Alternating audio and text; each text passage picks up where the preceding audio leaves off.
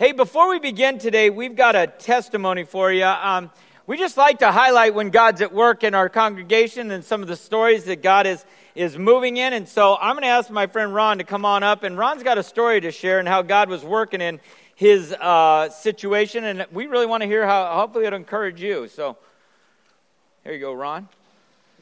Thank you, sir. Good morning. I know I've probably said that to all of you already once today. um, but uh, when Pastor Steve and Pastor uh, Glenn asked me to speak, one of the first things they said to me is they wanted me to be brief. Well, if any of you know me, brief is not really part of my makeup. Buckle up. Can I get an amen here?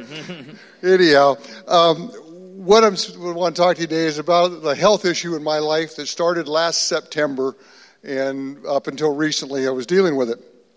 Last September, uh, I had a kidney stone attack on my way to Oregon. I spent seven hours in the Redding emergency room. Not something I would recommend for going to, reason to go to Redding. Anyhow, so after seven hours, uh, came home instead of going on up because it had been two in the morning. So, but the doctor, they did a CAT scan, and doctor told me I only had one, and I'd passed it, and so we went on with life. Well, and I'd had previous cat, uh, kidney stones, so I knew that that's probably what was happening. Well, about a month later, I started getting a little bit of a pain again, and I just thought it's a small stone. Um, it lasted a short time and then went away. And this continued on, and, but each time the pain came a little sooner between pains until March of this last year. And in March, all of a sudden, the pain came and it stayed 24 hours a day, seven days a week. So I figured, well, Dr. Ron's probably not as smart as he is, he should be. So I went to a real doctor. yeah, what can I say? The doctor um, did a CAT scan, and the results came back that I had a, a partial blockage in my right urinary tract. It wasn't completely blocked, but it was there, and it needed to be need to come out. So they scheduled surgery. Well, five days prior to that surgery, a Friday night, uh, I went to bed feeling fine. At 3 o'clock in the morning, I felt like somebody was hitting me in the rib cage. It turned out that I had a gallstone. My wife took me in. The, the young lady doing the sonograms, doing the thing and looking at it, and you know you got a problem when she's going, hmm, yeah, look at that. I thought she was going to sell tickets to the nurses traveling by. you know? And it turned out I did. They did emergency gallbladder surgery, but a few, but just four days later, I was supposed to have the urinary procedure. So the doctor said, "We can't do that. We're going to." Oh, and they and they did a. we're to. They did a second CAT scan, or excuse me, I, I had myself there. So there, four days later, I was supposed to have the second surgery procedure, and they didn't. They couldn't do it because I was too. It was too swollen. So the doctor said, "You know, we'll put a stent in, and we'll give you medicine, and we'll do it in two weeks." Well, the next Friday after that, I was back in emergency again because I was passing blood this time, which is no fun. Anyhow, so I go in for the second procedure, and they still can't do it. So uh, they said, "Well, we're going to give you two more weeks, and uh, we'll come. Uh, you'll come back and have, have you. We'll check it then, or do have you do it then." Well, I was getting ready to go on vacation five days later. So my wife and I and family were going to go to Hawaii. As I'm walking out the door after that second procedure, the doctor looks at me and says, "Oh, by the way." it's highly likely that that polyp is cancerous. Great. I'm going on vacation to Hawaii and you're telling me I got to deal with cancer. Okay? So this is man looking at it. And I'll get into where God comes in here. And so we're in Hawaii and my family I called my family and we were all they're all praying. And my wife asked me if I was going to call my friends. And I said, "No, nah, they got enough problems in their own life. They don't need to take on any of mine. That's fine." And a day or so later, uh, when I was thinking about it again, she asked me again. And I said, No, they, they, they have enough. I said, What do you think? And she looks at me and goes, Wouldn't you like to know if one of your friends was going through this? And I said, Yeah, I would. And she said, Well, then don't you think they would? Okay, you got a point. My wife's back here listening. I'm sure she's smiling. And uh, so I did. I started making calls to my friends and one of the friends I called was Lino Cruz. I don't know if you remember Lino from attending church here, but he has a prayer chain that he sends out, and I'm sure that some of you are on it, and you probably got it and wondered what Ron you were praying for. Well, that was me. And so prayers went out for the next uh, week and a half, and they really worked. They made me feel more comfortable, not knowing you know, with the unknown, because your mind always goes to the bad side of things. So uh, when we come home from Hawaii, Oh, by the way, I had people praying for me from Texas, Arizona, Oregon, Washington, Minnesota, all over the country were praying for me, and they really did help. So we get home late on a, a night, Monday night, 15 hours or about 24 hours later, I'm back in the hospital for the for the procedure this time. And go in, they come out. The emergency room nurse, or excuse me, the recovery room nurse, what an angel she was. She took care of me and then got me up to my back up to my room, eh, but she stayed with me. She didn't turn me over to the nurses on the floor. And a few minutes later, the doctor comes in and he looks at us. He goes, I'm in a conundrum. And my wife goes, Oh, that's good. Now, how many of us want to look at our doctor when he tells us he doesn't know what's going on and going, Yeah, that's a good thing to happen? You know? So he goes, You had no mass when I got in there. He says, I went all the way to your kidney and couldn't find a mass. Nothing. He, he, then, he then showed me pictures of that, which is something you really want to see laying in a hospital bed uh, he showed me pictures of, of, my urinary tract and he said, You see that little spot right there, that red spot? And I said, Yeah. He said, That little bump? And I said, Yeah. He said, That's where the mass was. He says, But it's not there. And he says, those, those were most likely caused by the stent we put in. Nothing, he says, he says, I don't have an explanation for this. He says, Why don't you come back next week, next Monday to the office? I'm going to talk to my colleagues, and then I'm going to, uh, and we'll talk about what the next steps are. So the following week, Monday, we go in, and he looks at me and he goes, I got no answers. He says, None of my colleagues have ever seen this before. I've never seen it disappear. I have no idea. We said, Well, Doc, we have an answer for you. And she goes, What's that? He says, I believe in the power of prayer. And he said, So do I. And he says, There's just there's no logical explanation for that for that mass to be gone. So I he, he said, If you don't run into any more pain, uh, between now and August. Come back in August, and we'll give you another CAT scan to, see, to, to take a look in there. And I think I should get a multiple CAT scan discount. This will be my third one. Anyhow, so I look back on it and I go, God, man told me about going to. I was going to Hawaii, and he told me I had this cancer. But if God hadn't prompted our, my doctor to do that, I wouldn't have asked for prayer. I would have just went on with life. And when, when I went in for the surgery, the mass would, I still believe the mass would have been there.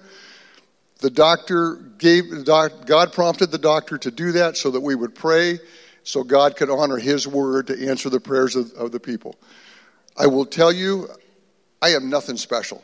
I am nobody special to anybody uh, uh, in God's eyes. I'm no different than anybody else sitting out here. I put on my pants one leg at a time. I try to serve God. Some days I do, some days I don't. It's just the way it is. But in His infinite wisdom, He chose to honor our prayers. And all I can say is, Thank you, Lord. My family says thank you. And I thank all the people out there that prayed for me. And I hope what I've said today will encourage you in your faith. Thank you very much. Amen.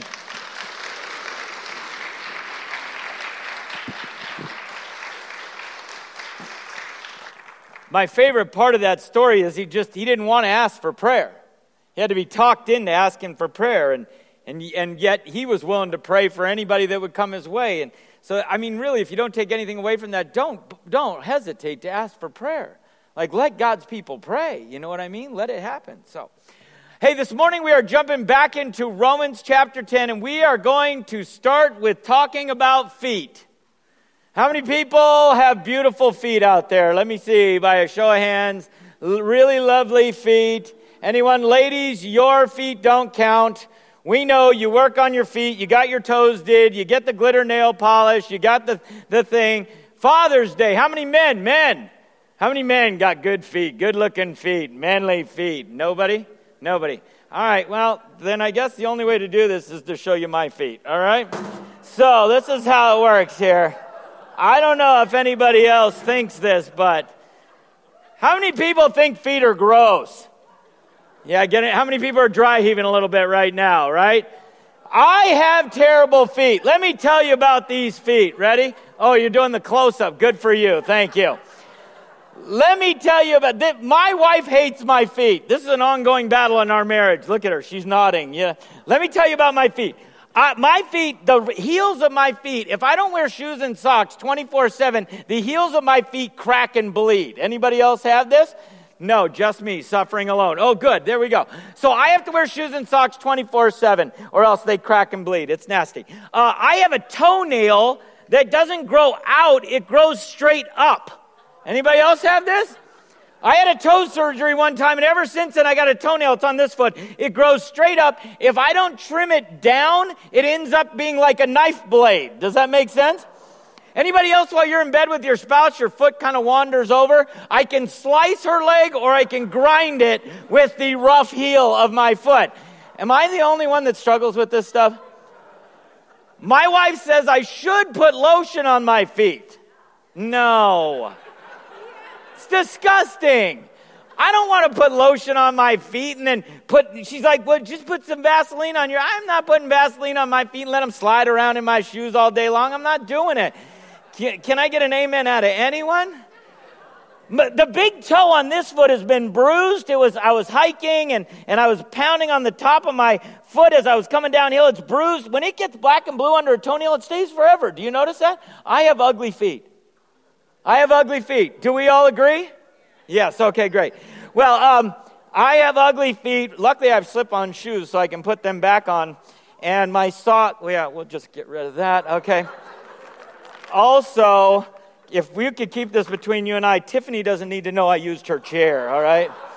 Because she's coming back for a final song. So uh, there we go. Um, I, I, will tell you this that uh, guys, we, men make fun of things that women do. We just make fun of things that women do until we try them. And then when we try them, we're like, wow. Anybody, anybody here ever had a pedicure? My wife made me go get a pedicure. Where are the men that had pedicure? No men right now? Men, men there you go. Thank you. Look at that. And, and the funny thing is, is guys will be like, whatever, dude, you got a pedicure whatever. That's so lame, you got a pedicure. Let me tell you something. Go get a pedicure magical. It's, it's magical. Like there is nothing more manly than getting a pedicure. Can I just, let me, let me tell you this. Ladies, back me up on this. When you go to get a pedicure, first they seat you in a throne. Am I right? They see you in a throne with like massaging rollers on your back. You're like, oh, yeah. And then you put your feet forward, and a, and a woman sitting beneath you starts to massage your feet. And you're looking down, and honestly, it's as close as you can get to like being a pharaoh as anything else. You are one step short of going, more grapes, please, more grapes, bring me the grapes. That's what it's like. And, and the funny thing about it is, is that, you know, uh, we're going to talk about beautiful feet today, and I just want to paint you a picture of it. In Romans chapter 10, there are a few key famous verses, verses that many of us have heard. And one of them is a verse that describes beautiful feet. So I want us to look at beautiful feet this morning. Who are these people? And let's dive in and see. So, if you got your notes, jump in with me. Uh, Glenn last week talked about Romans chapter 9. Romans chapter 9 is a difficult chapter, there's no doubt about it. And I know I shouldn't have to say this, but let me just kind of wind it up for you. Romans 9 follows Romans 8, and Romans 10 follows Romans 9. Now, this letter, when it was written, was a letter. Like, we added verse and chapter and all these delineations and markings much, much later. At the time, it would have been read as a letter, probably all in one sitting. And Romans 8 is about the security we have in Christ. We have this security in our salvation once we have trusted Jesus Christ. There are verses in Romans chapter 8 that say things like, There is now no condemnation for those who are in Christ Jesus. And we're like, Yes, yes. Uh, Romans 8 28, it says, God causes everything to work together for the good for those who are called according to his purpose. And we're like, Yes, right on. Uh, uh if God is for us, who can be against us? Yes, Romans chapter 8. Um, and at the end of Romans chapter 8, it says, Nothing can ever separate us from God's love. Not, not uh, death or life, angels or demons, not anything can separate us from God's love. Um, and we go, Yes, yes, that's good stuff, right? And then he turns the corner to Romans chapter 9. Last week, Glenn talked about this. And Romans chapter 9 is all about God's sovereignty in salvation. Now, sovereignty, if you're just sort of new to church or whatever, is a big fancy churchy word for God is the supreme authority. Like God's God, God gets to be God, you don't get to be God. Does that make sense? He's in charge. And so he talked about God's sovereignty, and it was really about God's role in salvation. Like the work that God does, the, the, the sovereignty of God in salvation.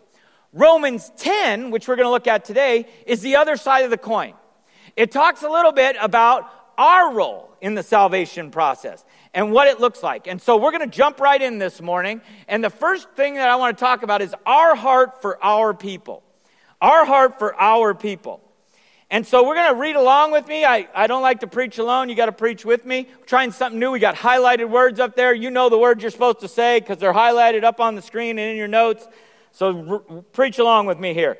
Dear brothers and sisters, what? The longing of my heart, Paul says, and my prayer to God is for who? The people of Israel to be saved. I know what enthusiasm they have for God, but it is misdirected zeal. For they don't understand God's way of making people right with themselves. What do they say? They cling to their own way of getting right with God by trying to keep the law. It's all about the law. For Christ has already accomplished the purpose for which the law was given.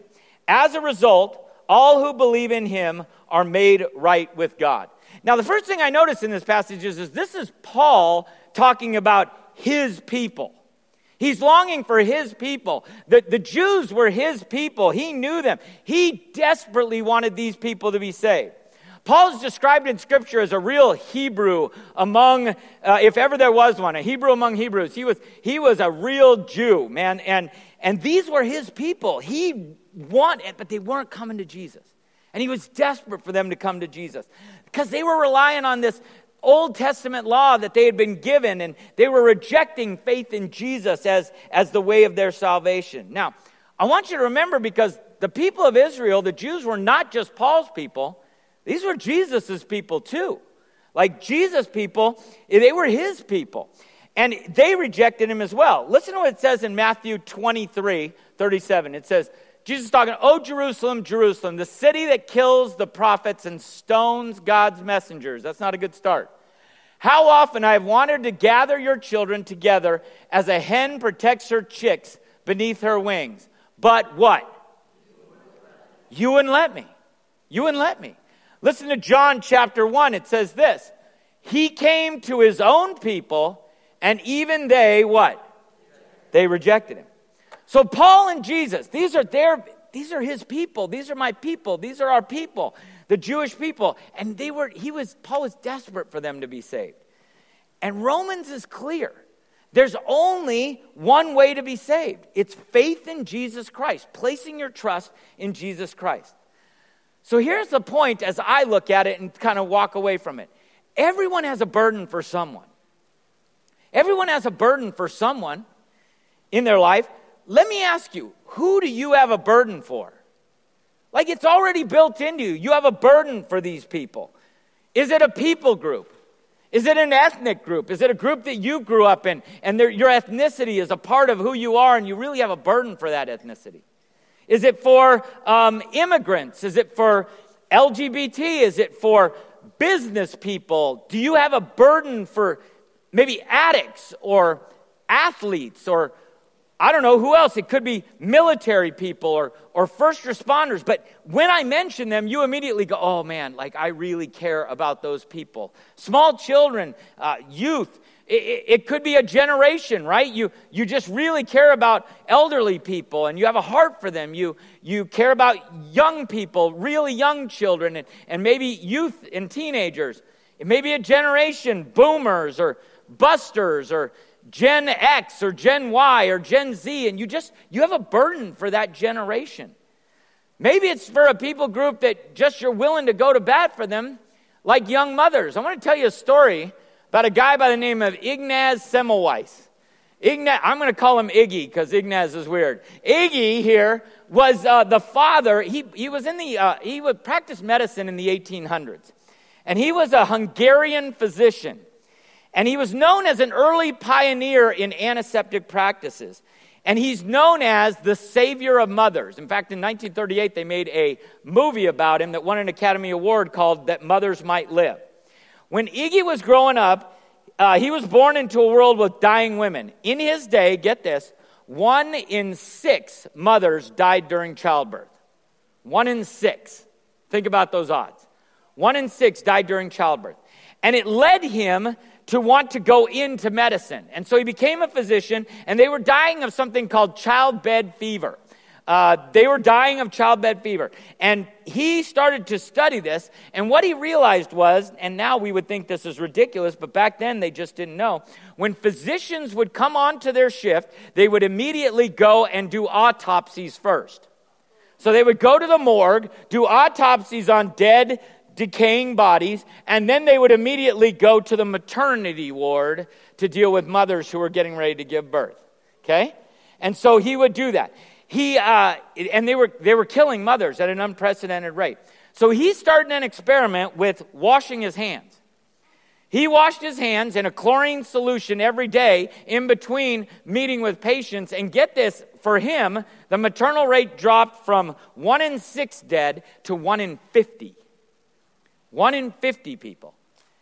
And he was passionate about this issue and passionate about these young women. He finally spoke to his colleagues at a convention because his colleagues were like, Yeah, we don't think so. They didn't know about germs and bacteria yet at this point. They just didn't understand it. He came to them in a convention and said, This fever is caused by decomposed material conveying to a wound.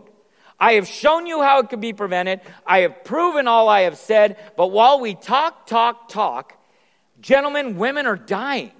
I'm not asking you to do anything world shaking. I'm asking you only to wash. For God's sakes, wash your hands. And get this, they laughed at him. They didn't change their practices, and he actually died insane at the age of 47 with the death rattle of a thousand women in his ears. He had a burden for these women, and he was willing to do anything to make it better for them. These women would never get a chance to be mothers to these children. And he, it drove him, it drove him his whole career and it drove him to his death, honestly. Let me ask you a question. Who do you have a heart for? Who do you think to yourself, man, someone has got to reach them? Someone has got to do something. Someone has got to help them. Someone has got to save them. Who are your people? Who are the people that you have a burden for? Because God has a role in salvation, but so do we. And God's already put certain people on our hearts to reach out to and to, and to play a role in the salvation of those people. Now, we also have a role to play in our own salvation. It's our role in our salvation. And we see that here in the middle of chapter 10. It says this, starting in verse 5. It says, For Moses writes that the law's way of making a person right with God requires obedience to all of its commands. That's how the law does it. But faith's way of getting right with God says, don't say in your heart, who will go up to heaven to bring Christ down to earth? And don't say, who will go down to the place of the dead to bring Christ back to life again? Uh, anybody else lost? L- look at your neighbor and say, huh? What's he talking about? Is anybody else? Am I the only one that gets like that when I'm reading the Bible?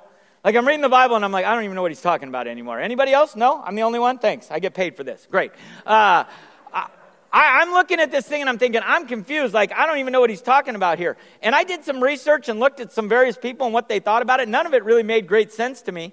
What, what he's referring to here in this back to life again and, and all of that is, is actually from Deuteronomy. And he's kind of taken a like a Jesus spin on an old saying in Deuteronomy chapter 30. It's like a twist for Jesus.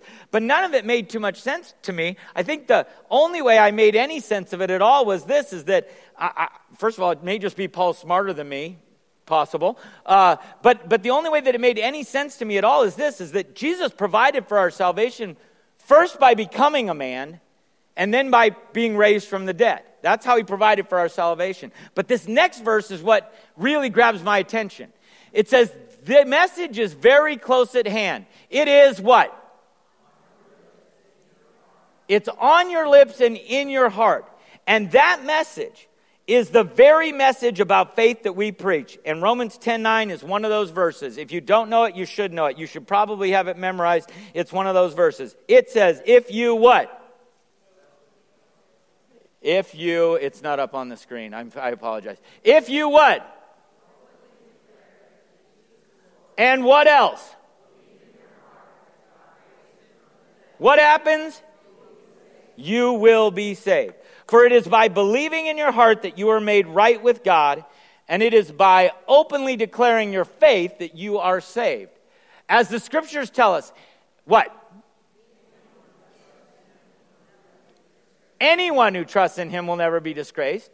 And Jew and Gentile are the same in this respect. They have the same Lord who gives generously to all who call on him. For who? Everyone who calls on the name of the Lord, what? Will be saved. It talks about on your lips and in your heart. Now, I think some people get confused with this. They think to themselves, uh, these are two separate things, like part one and part two. Like I, I have to believe in my heart and then, and then say it on my lips and it's part one and part two. Or it's like a two step authentication. How many people know about this on your devices, right? You go to a website, you put in your password, and then it sends something to your phone and you get the code and you have to put the code in. And if you don't put the code in, if you don't have the password and the code, then you don't get logged in. No soup for you, nothing. You can't get in, right? You need two steps. It's not exactly like that. The way that I think about it is, I think some people think Paul is saying, well, first you have to believe in your heart, and then you have to confess verbally, and then you can be saved. Listen, Paul's been clear all along. All you have to do to be saved is to trust in Jesus.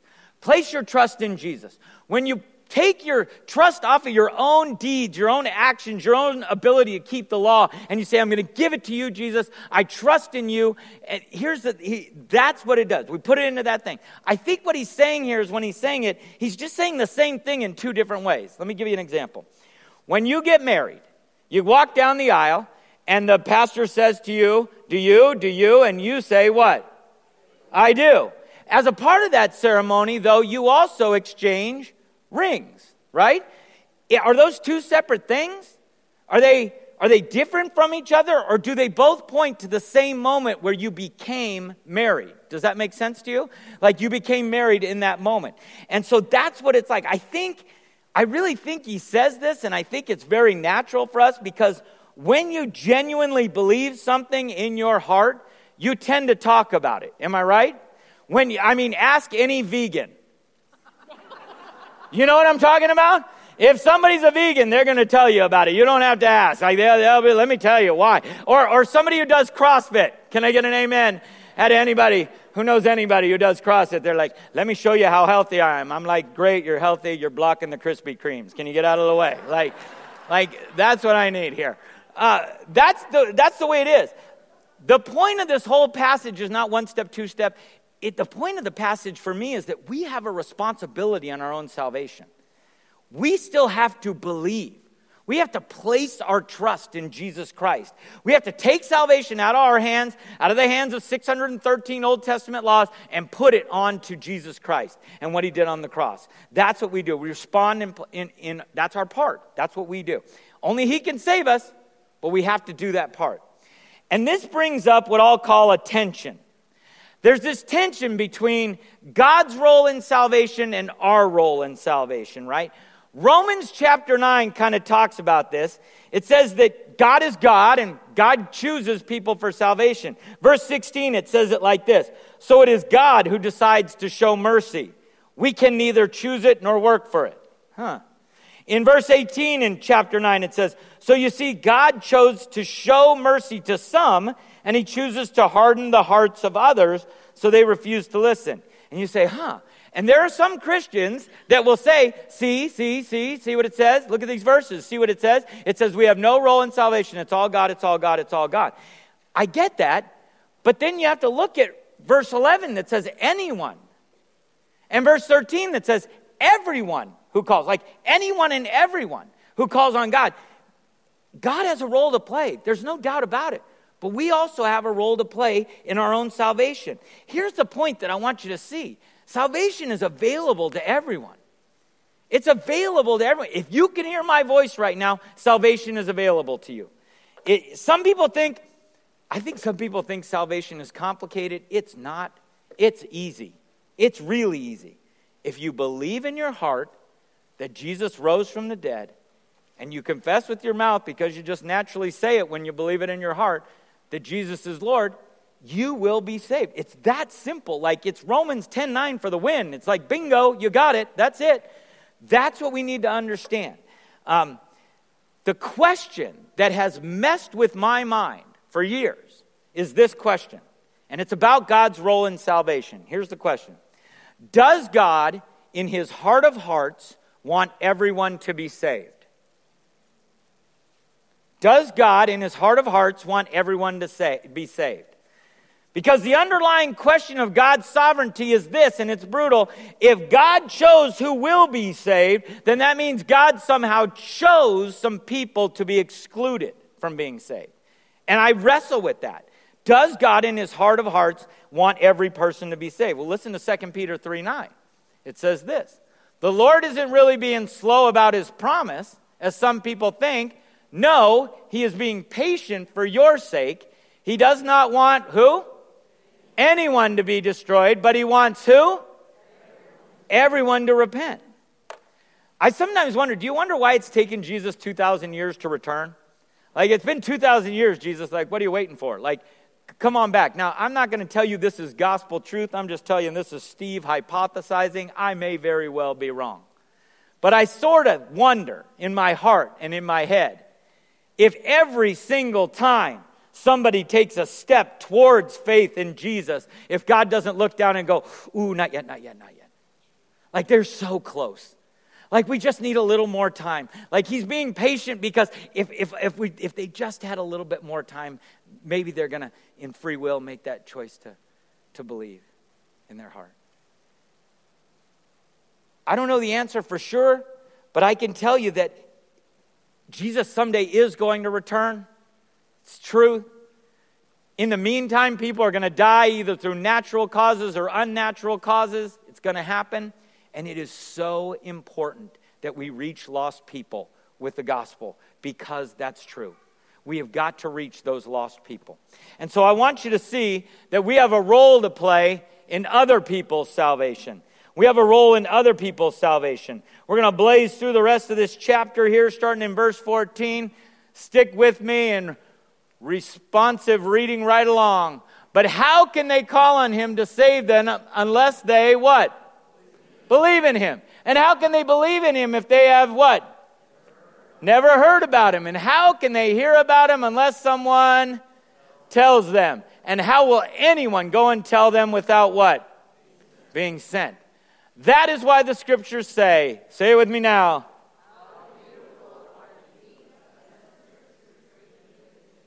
How beautiful are those feet? But who? Not everyone welcomes the good news. For Isaiah the prophet said, Lord, who has believed our message? So what? Faith comes from hearing. That is, hearing the good news about Christ. But I ask, have the people of Israel actually heard the message? Yes, they have. The message has gone throughout the earth and the words to all the world.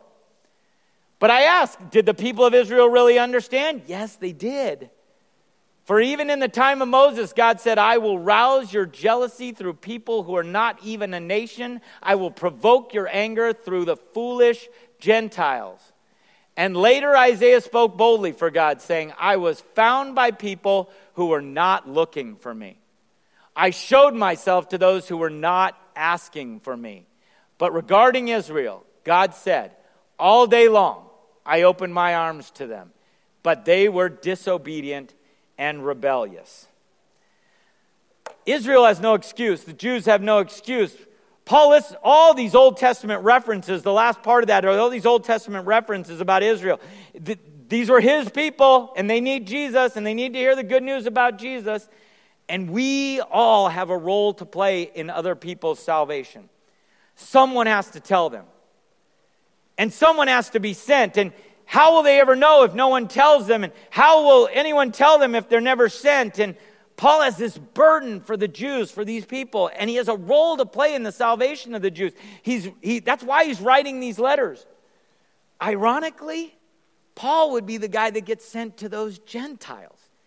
That's the real dynamic role he will play as the first missionary for Christ, and he will do that. Um, I want you to understand this point. We are sent to tell everyone. We're sent to tell everyone. Not everyone will respond. Not everyone will respond. Israel has no excuse. They still didn't respond. Get this, think about this. The Jewish people, they had all the prophecies of the Old Testament. They had the, the scriptures at the time from God, revealed from God. They had Jesus himself teaching in their synagogues. Jesus standing up, teaching in their synagogues, right? They saw Jesus healing people, performing miracles right in that area, right? They saw all this. And you know how they responded still? Crucify him, crucify him, crucify him. Not everyone's going to respond, but we have to tell them and we have to be sent to them. Which leads me to so what, Steve? What does this mean for me? Well, so what are beautiful feet? Should I take off my shoes again or just leave them on? Yeah, we'll leave them on. Good idea. What are beautiful feet and how do we get beautiful feet? I want to tell you a story about a, uh, a, a, dog sled race. How many people know about the Iditarod dog sled race in, in Alaska? I don't know if you know the story behind the race. The story behind the race is it started a long time ago, but the original race was a run to save lives. The original race was in January of 1925 a six year old boy in Nome, Alaska came down with symptoms of diphtheria. And it looked like it could be an outbreak of diphtheria in this little town of Nome. And when the boy passed away a day later, the doctor, Dr. Curtis Welch there, began immunizing children with this experimental serum that was anti diphtheria serum. And it wasn't long before he ran out of this, this serum.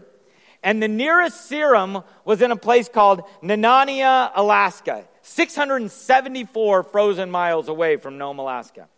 And so this group of trappers and, and prospectors, they volunteered to cover the distance with their dog teams.